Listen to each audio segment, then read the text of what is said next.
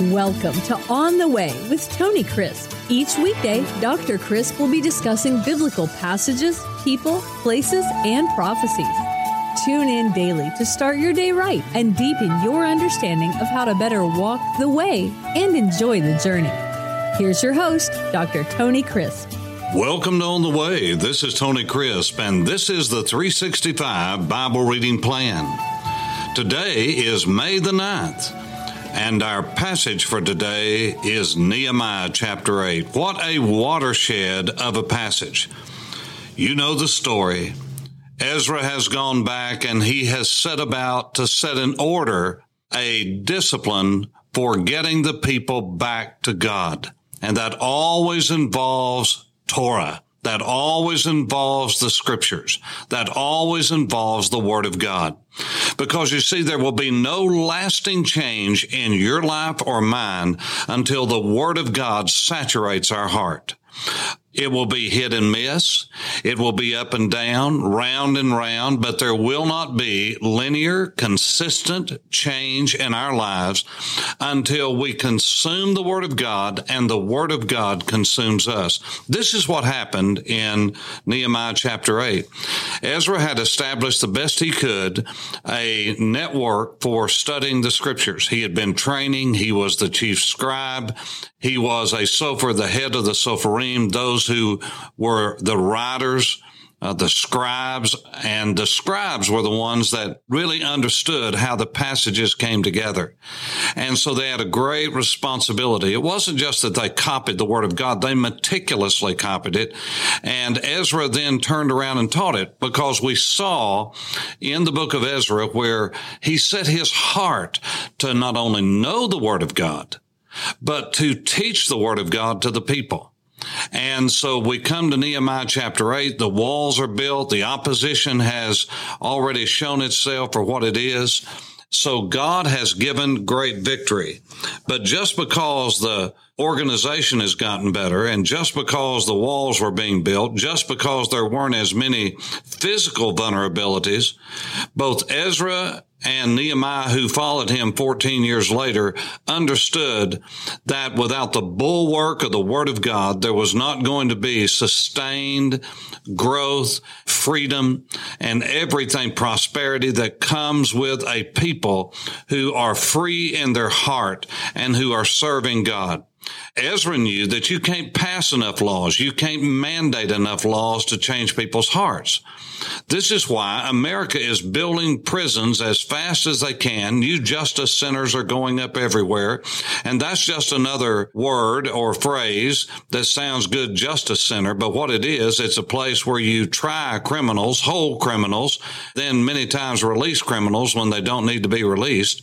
But all of this is to say that the reason we're having to build more and more prisons is because there is no moral restraint in the people's hearts of America anymore because we have loosed from the moorings of the Word of God.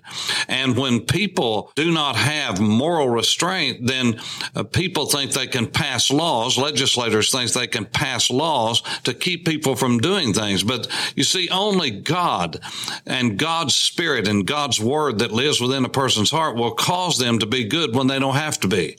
It'll cause them to do the right thing even when there is no fear of getting caught.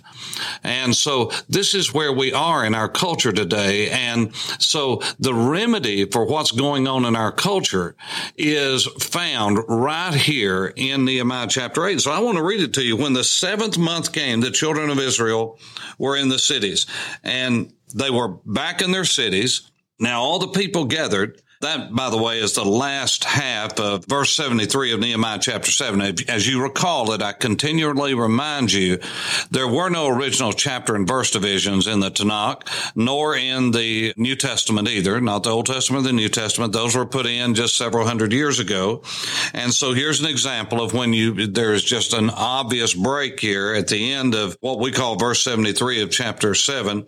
And it picks up when the seventh month came. This is when the verse actually begins, the new thought the new paragraph, the children of Israel were in their cities. Now all the people gathered together as one man in the open square that was in front of the water gate.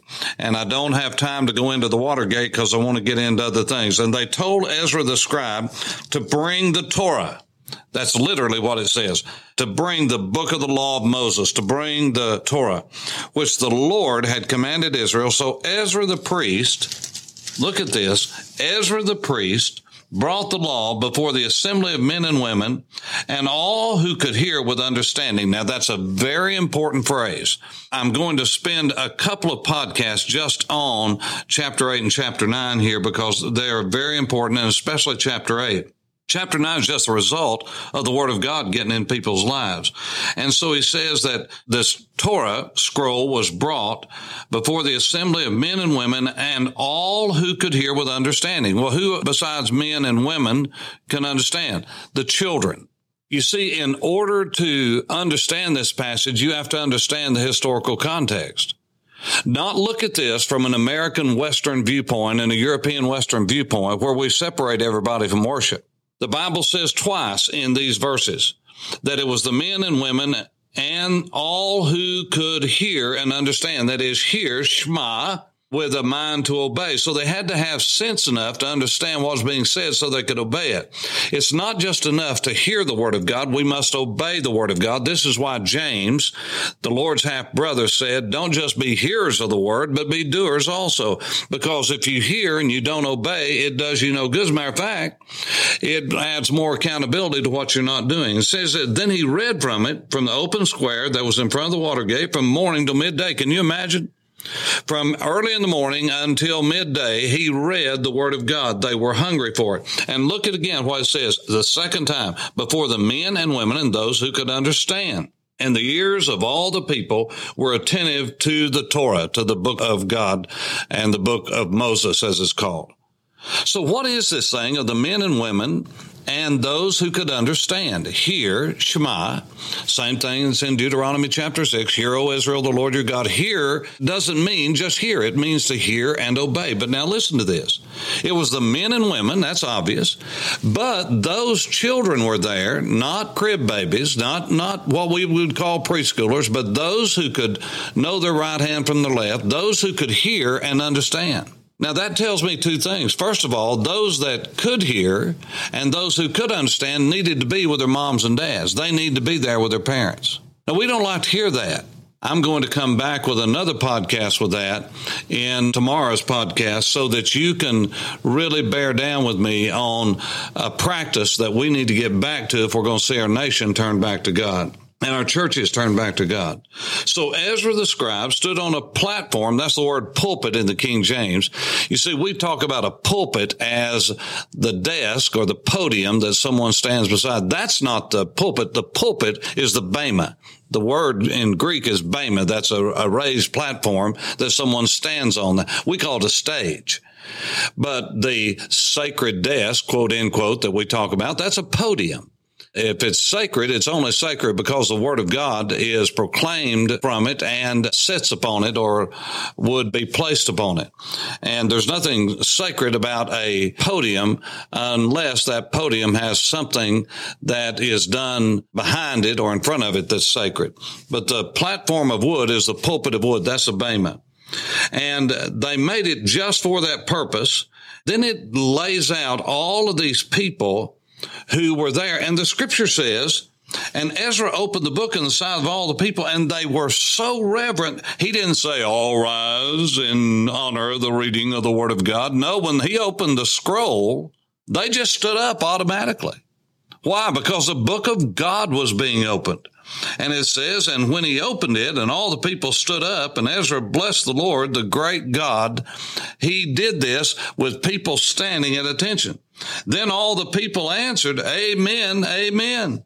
In other words, he stood up and he blessed the Lord. He blessed the Lord. He didn't ask for a blessing. He blessed the Lord.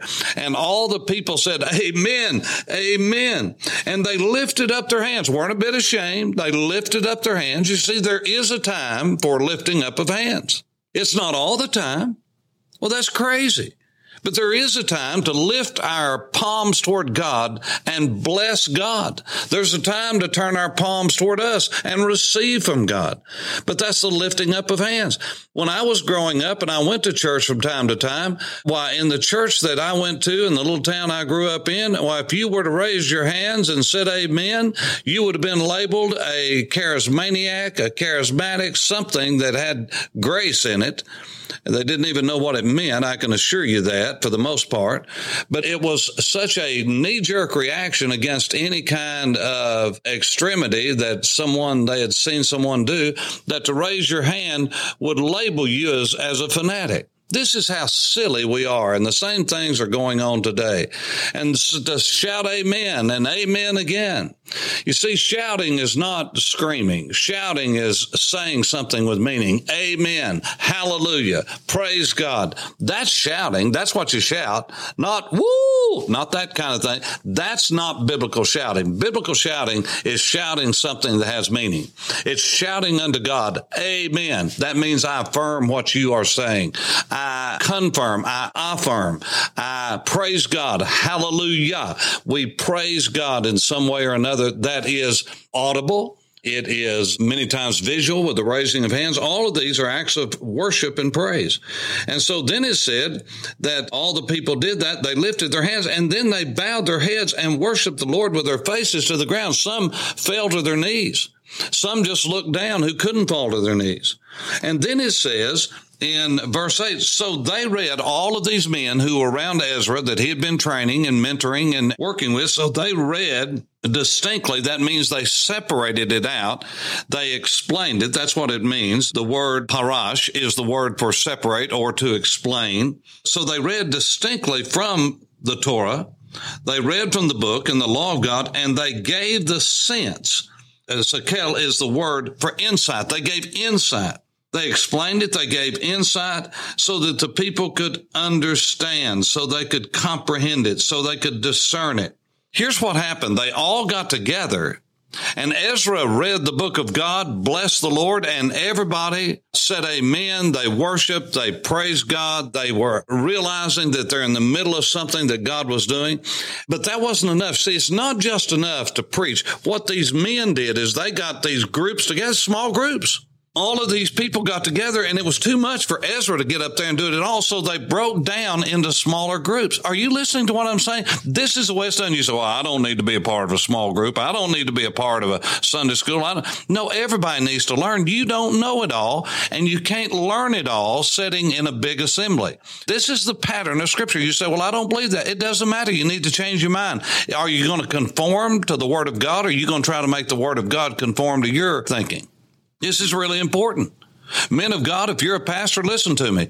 Get your people. Yes, they need to be in the worship service. They need to be. And by the way, they need to be there as often as they can. Think about it. I preach most of the time, 45 minutes to an hour when I'm unfettered by TV or something like that. Nobody leaves. You say, well, you can't hold people like that. I don't hold them. They stay there by their own free will and because they're hungry for the word of God. Here's what happens. That's a funnel to get people in. And then we funnel them into small groups. Why? Because I'm not the only teacher. We've got men of God who can teach as well or better than I can, and they do it. I just listened to one of our adult teachers teaching this last week is as good as I've heard, better than most preachers that I know. And he is an elder in our church, but he's not an official pastor, as you would call a pastor out in another church as a senior pastor, as a lead elder, but he's an elder. And he was teaching the word of God with great power and effectiveness. What I'm saying to you is this, friend, whoever you are and wherever you are out there, you, if you're going to build a strong work, you have to have more than just a great preaching service and a great praise service. You need to break people into small groups. You say, well, where'd you get that? This is even Old Testament. What was the New Testament pattern after the Old Testament? They didn't just start from scratch. They were doing, remember the first eight years, everybody in the church, in the early church, eight years after the ascension of Jesus and the coming of the Holy Spirit at Pentecost in a brand new way to live in people's hearts. Listen to me. Everybody was a Jew. There were no Gentiles for the first eight years until Cornelius, and that was about eight years after the resurrection and ascension of Jesus. And so they did what they knew to do. They would listen to preaching. They would listen to teaching. They would break off into small groups. This is what they were doing. So they read distinctly. Who did? All of these men that are listed in verse seven. And look what it says in verse 7 at the end. These men, these Levites, helped the people to understand the law, and the people stood in their place. In other words, what they did is everybody couldn't hear everybody all the time. And so this one got up, then this one got up, then this one got up. From all I can tell from the division of these verses, it wasn't just everybody standing in one place. They began to stand and listen. They didn't have chairs to sit in, but they were so willing and hungry to hear the word of God that that's what they did. And the Bible says these people gave, they separated out, they broke it down. That's what it means to separate out. They broke it down, parash. They explained it to the people. They broke it down for the people. They gave the sense of it. That is, they gave them insight into what is saying and helped them to understand the reading. What I'm finding out everywhere I go, and even on this podcast and those short commentaries that I write, People are starved to death to know what does God say? Not what do you think about, but what does God say? What does this mean? What does this mean in the original language? What does this mean in Hebrew? What does this mean in Greek? What does this mean in Aramaic? But what happens is now we're not even training people in our seminaries and institutions anymore to read the languages. You can get a Master Divinity degree and a PhD in preaching. Listen, a PhD in homiletics and never learn the languages that the Bible are written in. Because you see, we need to turn them out. We need to turn out graduates. What we need to do is train men of God to be men of God and to learn the Word of God well enough to where they can break it down so it can make sense to the people. Well, that's all the time I've got for right now. For On the Way, this is Tony Crisp. Thanks for listening to On the Way with Tony Crisp. Tune in every weekday for information on biblical passages, people, places, and prophecies. Fridays are for your questions. Email your questions to questions at tonycrisp.org, then just listen for your question to be answered on Friday's podcast. That's questions at tonycrisp.org. Thanks for listening and have a blessed day on the way.